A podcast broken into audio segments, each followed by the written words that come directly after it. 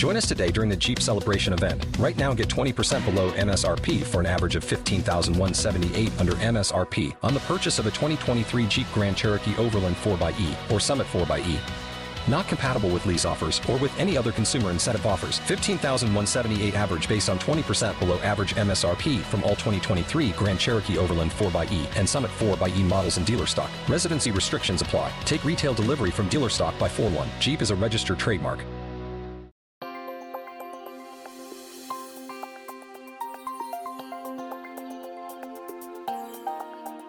Welcome to This Week in Hospitality Marketing, the podcast show number two hundred eighty-five with your host, Loren Gray. Hello, everyone, and welcome to Hospitality Marketing, the podcast. I am your host, Loren Gray, and this is episode number two hundred eighty-five.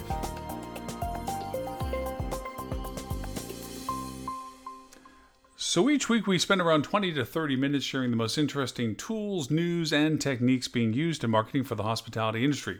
We also do a quick recap of our weekly live video show, This Week in Hospitality Marketing, which also airs every Friday at eleven thirty a.m. Eastern U S time.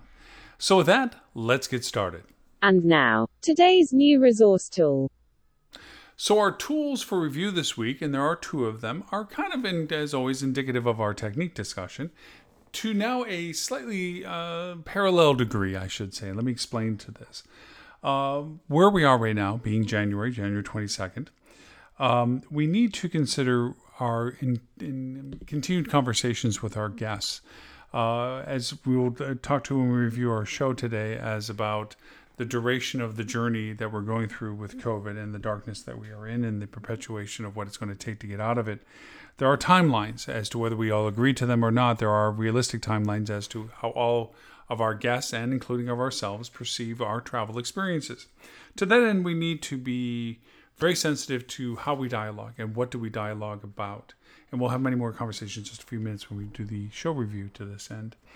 Uh, but the the means in which we can dialogue can also be a positive one. It doesn't always have to be factual, informative, and functional.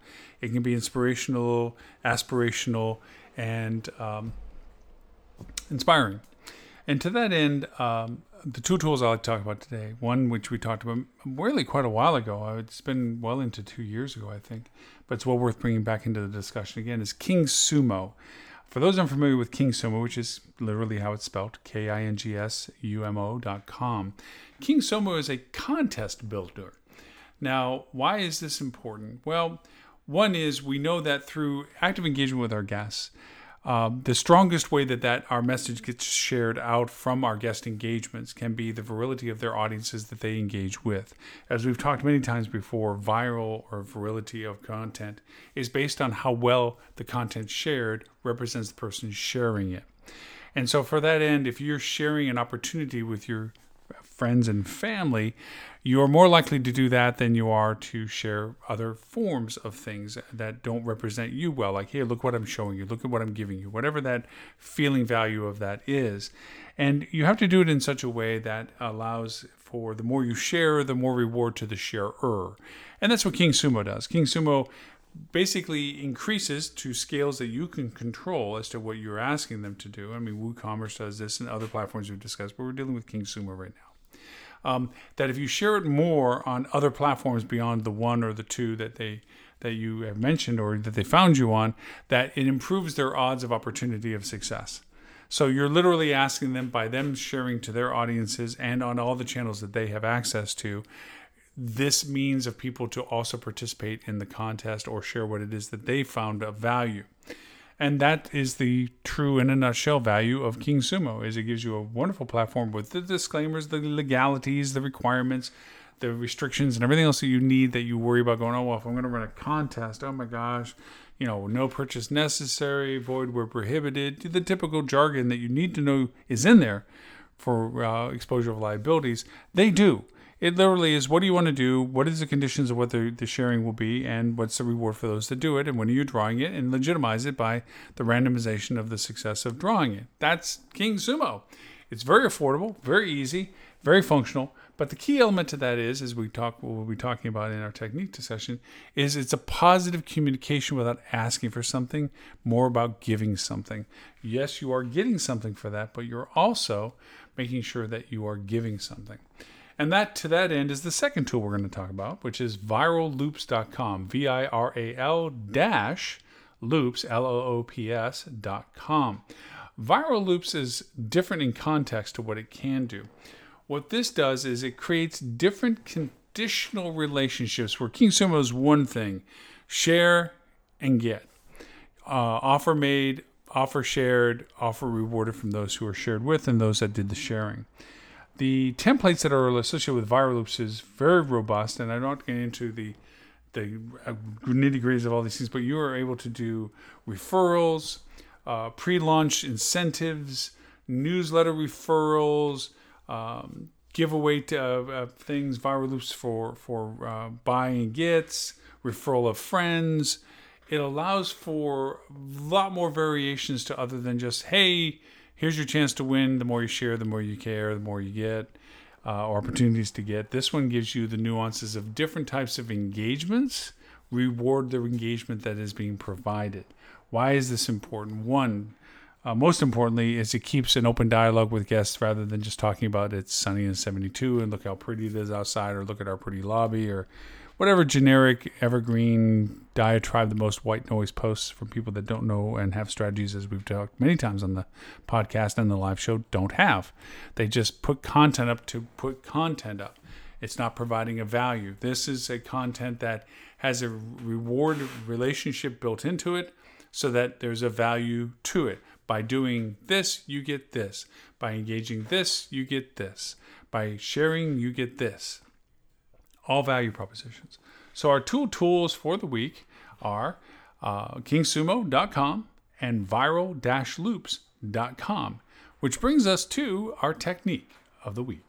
Now, for this week's hospitality technique.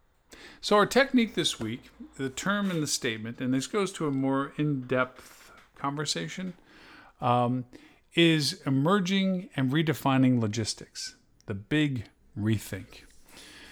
This is my contention for making such a big statement as that. And again, the technique is emerging and redefining logistics, the big rethink. I have the privilege of being asked once again to speak to the uh, Vancouver, British Columbia uh, H S M A I chapter next week. And they, of course, were asking what it is I would like to talk about.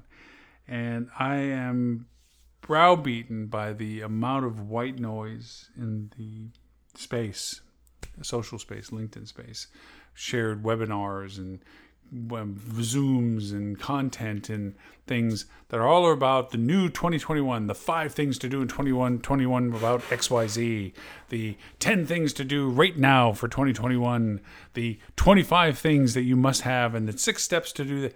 And it's all regurgitation of really not tangible. Uh, that's not that the advice may be bad. Uh, if anything, at best, it's generic. Uh, at best, it might be adaptive given the circumstances of being at the bottom of the hill, trying to get to the top of the hill. But it's not sensitive. It's it's tone deaf as to what needs to be discussed right now.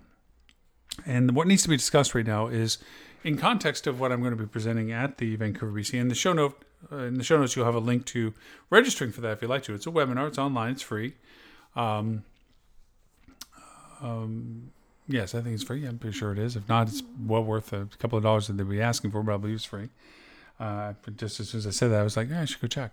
Um, but the idea is we're all going through this business cycle at different levels, or as one of my dear friends on the live show had referred to, Uh, another quote that was, we're all in the same ocean in the storm, just we're in different type of boats. Um, there are hotels that had stopped operations completely and are trying to emerge back into the business. And that isn't always to their chosen, uh, chosen time. They might be at a point where it's now or never. If we don't get back to generating revenue, we're never going to be able to get back to generating revenue. Some hotels never got back to it and now have new owners that are trying to get back into generating revenue for it. There are other hotels that batten down the hatches, metaphorically, and cut all costs and tried to cost their way through it and have touched nothing the, differently than what they had done previous to the onset of the pandemic, to think that if they just open the doors again, that they can restart the stuff that they still had on the shelf, so to speak. Then you had those that realized that they can't do that and they need to make some changes, but they have very little money to do it. Then you have other hotels that and restaurants that have survived and adapted and uh, changed what they're doing and kept progressive with it and have not spent any money per se as much as they could or should, but have spent what they can to their survivability. And then you have others that are going to emerge into the market that have taken the time to basically, metaphorically, take the car off the racetrack since we're under a yellow flag and rip the engine out, put a whole new engine in so we have a better car going up when the race starts again. Uh, so everybody's at different levels. And because of that, we also have to look at, and this is a discussion we had on the live show today, I thought by now, January twenty-second, that we would have a more uh, defined opportunity of what our timelines of emergence of business would be like. Unfortunately, uh, promises made and not completed or logistics that haven't come through were not at vaccine levels that we were hoping to be at. We weren't at optimistically places of opportunity that we would like to have been at. And this isn't a political session or satire towards that, but the realities of our, we are behind on that curve. So the horizon line of success, the herd immunity percentages, the amount of vaccinations that are into the open pub, uh, public and so forth are not there yet. So our opportunity for all the diversification of what people's decision processes are for travel experiences aren't really satisfied yet at, at numeric levels, size levels for business. We know there's a reality that there's a regionality response to this. There's be some areas that will have better business because of geographically where they're located and the, the type of product that they represent. Uh, resorts and, and, and multiple service places in warm climates will have the, the edge now, so to speak, for those that are willing to travel. And we'll talk many, much more about the logistics of numbers that uh, Fuel Travel's survey, uh, Melissa Kavanagh, brought to us on the live show today. But either which way, we have to rethink what we're doing now. I, I, I made the symbolism that you think by getting to the top of the hill, the journey's over. But when you get to the top of the hill, that feeling of, no, we're just on the top of the ridge. There's still a lot more road to go before we get to the top of the mountain. And that's where I feel we are right now. Me, you know, metaphorically, I feel like, huh, I was full of optimism at the beginning of the year that the consumer sentiment study is saying that people were looking to convert their aspirations into bookings. And I still feel that way. But there is a reality that where we were thinking about a midsummer tsunami surge, that's the desire of the audience. That may not necessarily play out to the actualization of their actions. Um, where then the fallback to me was, well, really more realistically, probably late summer, early October, uh, you know, August, or excuse me, uh, fall. Um, that seems more realistic. Well, yeah, that would be probably opening doors in a lot of ways, but probably now we're looking at the fact that according to information, we're not going to get any sort of statistical relevance of vaccinations and so forth in the public world until next year. So that's the long haul. We have to be prepared as always for the worst, hope for the best. But we have to be prepared and we have to have plans. So emerging and redefining logistics is literally that. For those who were holding out before making decisions, the world, you just realize, is, has changed to this, what we are right now. And rather than waiting for it to go back to the good old days, the good old days are gone. Even if and when all of this comes back to a level that is generally considered a success, the residual impact on our society is still there. This isn't just a light switch that goes back off saying, okay, we're all back to where we were. Pooh, yay! We're going to have surges, um, as we talked about in the live show, bursts, really, of business based on regionality, based on, on type of business, based on type of product, so forth and so on. All of us will have our bursts.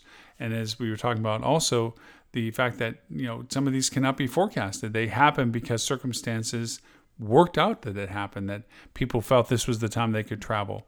And again, I don't want to spoil our conversation over the, the live show review, but we'll go through a little bit of that in just a few minutes here. But the big rethink for you as an operator, for whether it's your hotel, whether it's your restaurant, whatever it may be, is the, the need to know that you have to make decisions now. The the now part is, what is it you're going to do with the information you have at hand now? And that is about knowing that whatever funding and finances you have now have to be decided upon, and that sitting with the hatches batted down or cost conservation or we'll do this when conditionals, you have to say, this is what we have now, and this is what we have to rethink, and this is what we have to create now.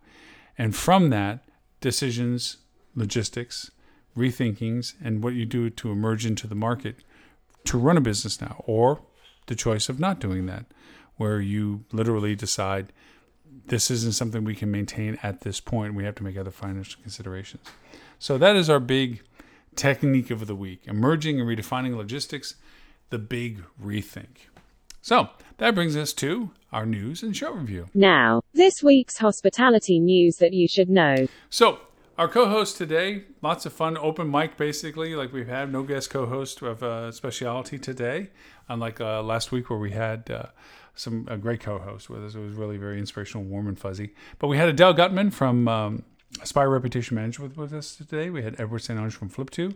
We had uh, the ever wonderful Miss Melissa Kavanagh with Fuel Travel. We also had Tim Peter from Tim Peter and Associates and Stuart Butler also from Fuel Travel. And Melissa was really kind to bring back to us before anybody else even heard it, before it was put on the website, an update segmentation to the most recent consumer sentiment survey that we talked about live on the show a couple of weeks ago and also on the podcast and review. Well, she had updates based on consideration of our conversations, of going back and resegmenting the data pretty much on a very fundamental black and white. Those that have already traveled and those that have yet to travel. Because what we're finding, and that's the statistics showed quite strongly in the data she discussed on the live show, is there is a fundamental difference in perception of travel for those who have already traveled and their willingness and propensity to travel again and how soon and for how much and how far compared to those that have yet to travel for the same considerations.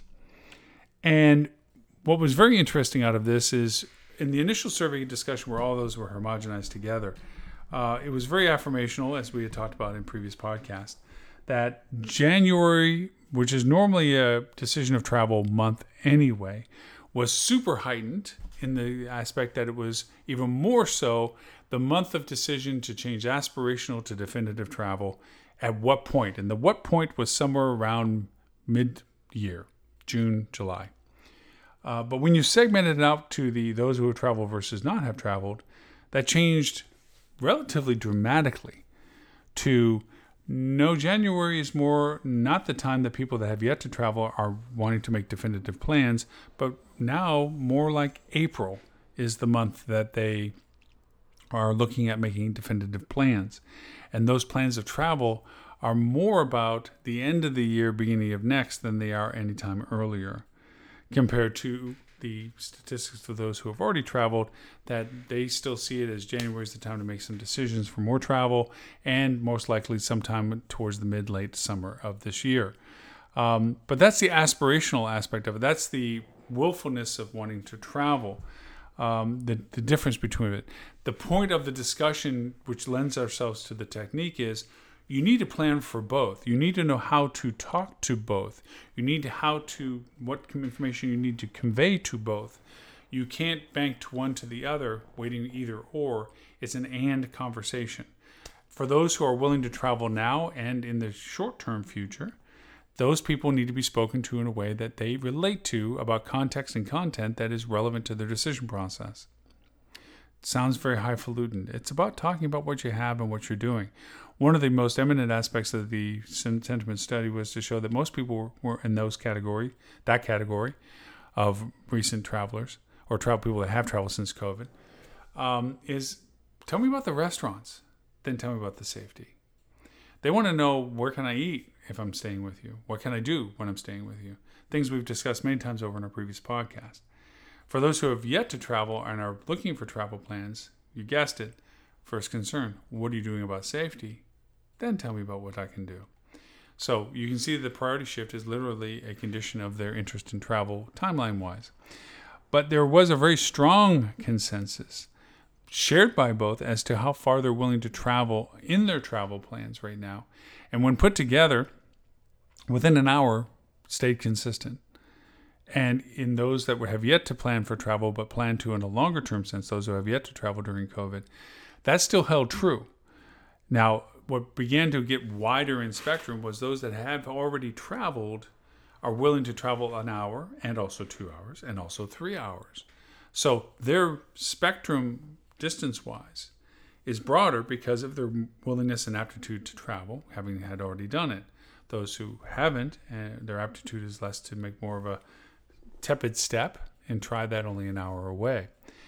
Regardless of this, from a marketing takeaway, I would be, and we all agreed, to absolutely finding every which way but loose to market to people that are an hour away from us. Draw a big circle around the map and say, from driving or whatever, who's in this radius of an hour's travel? And that is who we should be focusing our efforts on. And then remembering that you're really speaking to two audiences. The audience that is yet to travel, that is thinking more future tense, they're going to be wanting to know more about safety before knowing what to do. Those that are willing to travel in a shorter term tense are more about what it is that they can do when they're with you, where they're going to be dining, and what it is that is possible for them before you talk to them about safety. So there's certain commonalities, but there's also certain priorities. So putting those together are very strong combinations of understanding how, again, going to the technique conversation of emerging and redefining logistics, the big rethink, how you move forward. Why listening to the top ten things you do right now and the top five things you do right now and all this other white noise is really just each other magpieing or copying what each other is saying. And the old adage, if you say it enough times, it must be true. That that that logic seems to be holding a lot of these webinars that are being rolled around, and how-tos and what-to-dos and Zoomcasts and, you know, sage advice from providers and so forth, which if you look at a lot of the sagely advice is really leaning into what ultimately their business model is of, oh yeah, group business, there's group business out there. You're right, there is group business out there. But I wouldn't be banking the bank on getting it in comparison to what business is out there and build the model on what is available, not what you're aspirationally trying to build based on who's telling you what is out there.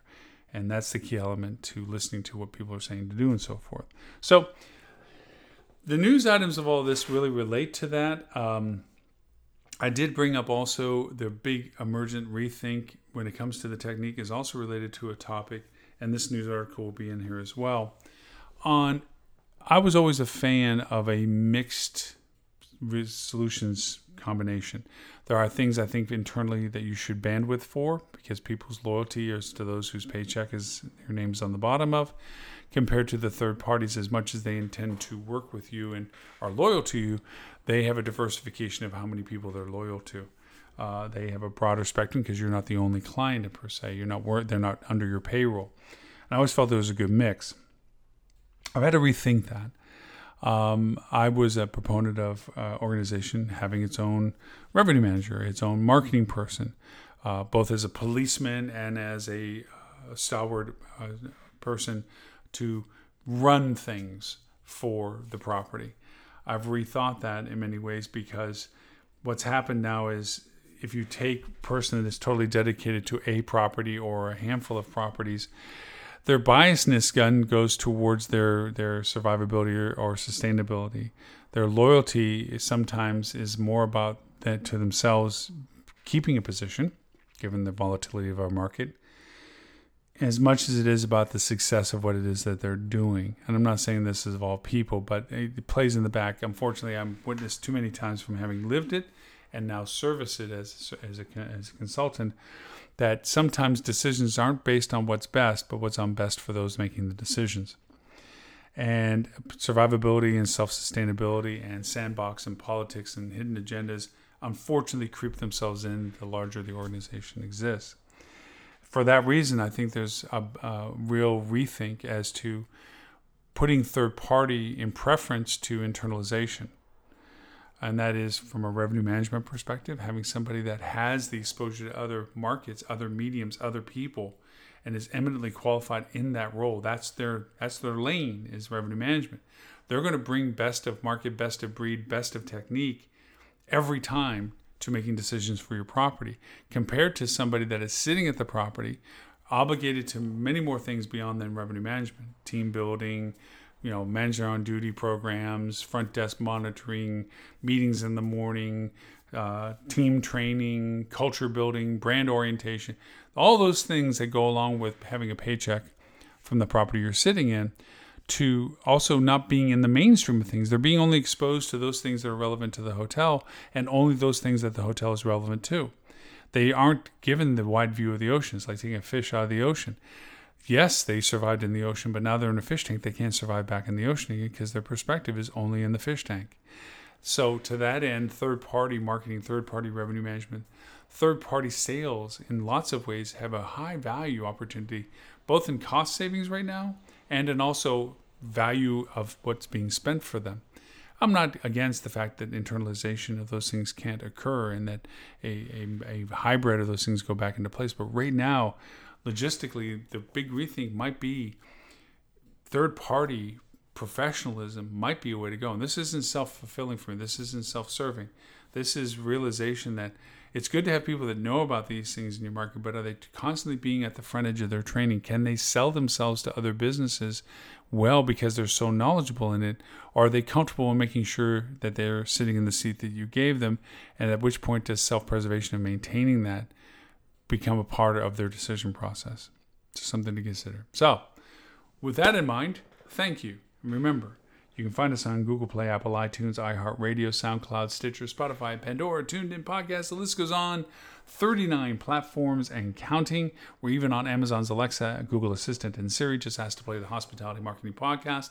And no matter which one you may use, if you like the show, please rate us and leave us a comment. That gives us feedback as to what you like to listen to, any criticisms or comments you have about what we're offering. And, of course, it allows others to find our content as well and expand our audiences. We're now in thirty-two countries, a little over five thousand people a week, and we sincerely appreciate each and every one of you for listening and taking the time to listen to what we have to say. Also, if this is your first time hearing us, you can, of course, subscribe to our show on any of those thirty-nine platforms that you may have found us on. And for an archive of all previous podcasts, you can go to hospitality digital marketing dot com forward slash podcasts, including this one.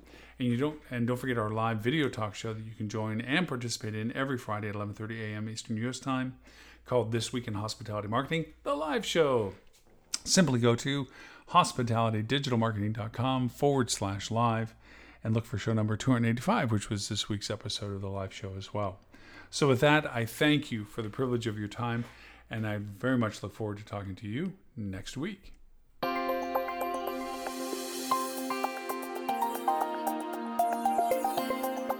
You have been listening to This Week in Hospitality Marketing, the podcast show two eighty-five, brought to you by Hospitality Digital Marketing and in support of the H S M A I, Hospitality Sales and Marketing Association International, all rights reserved, copyright twenty twenty-one.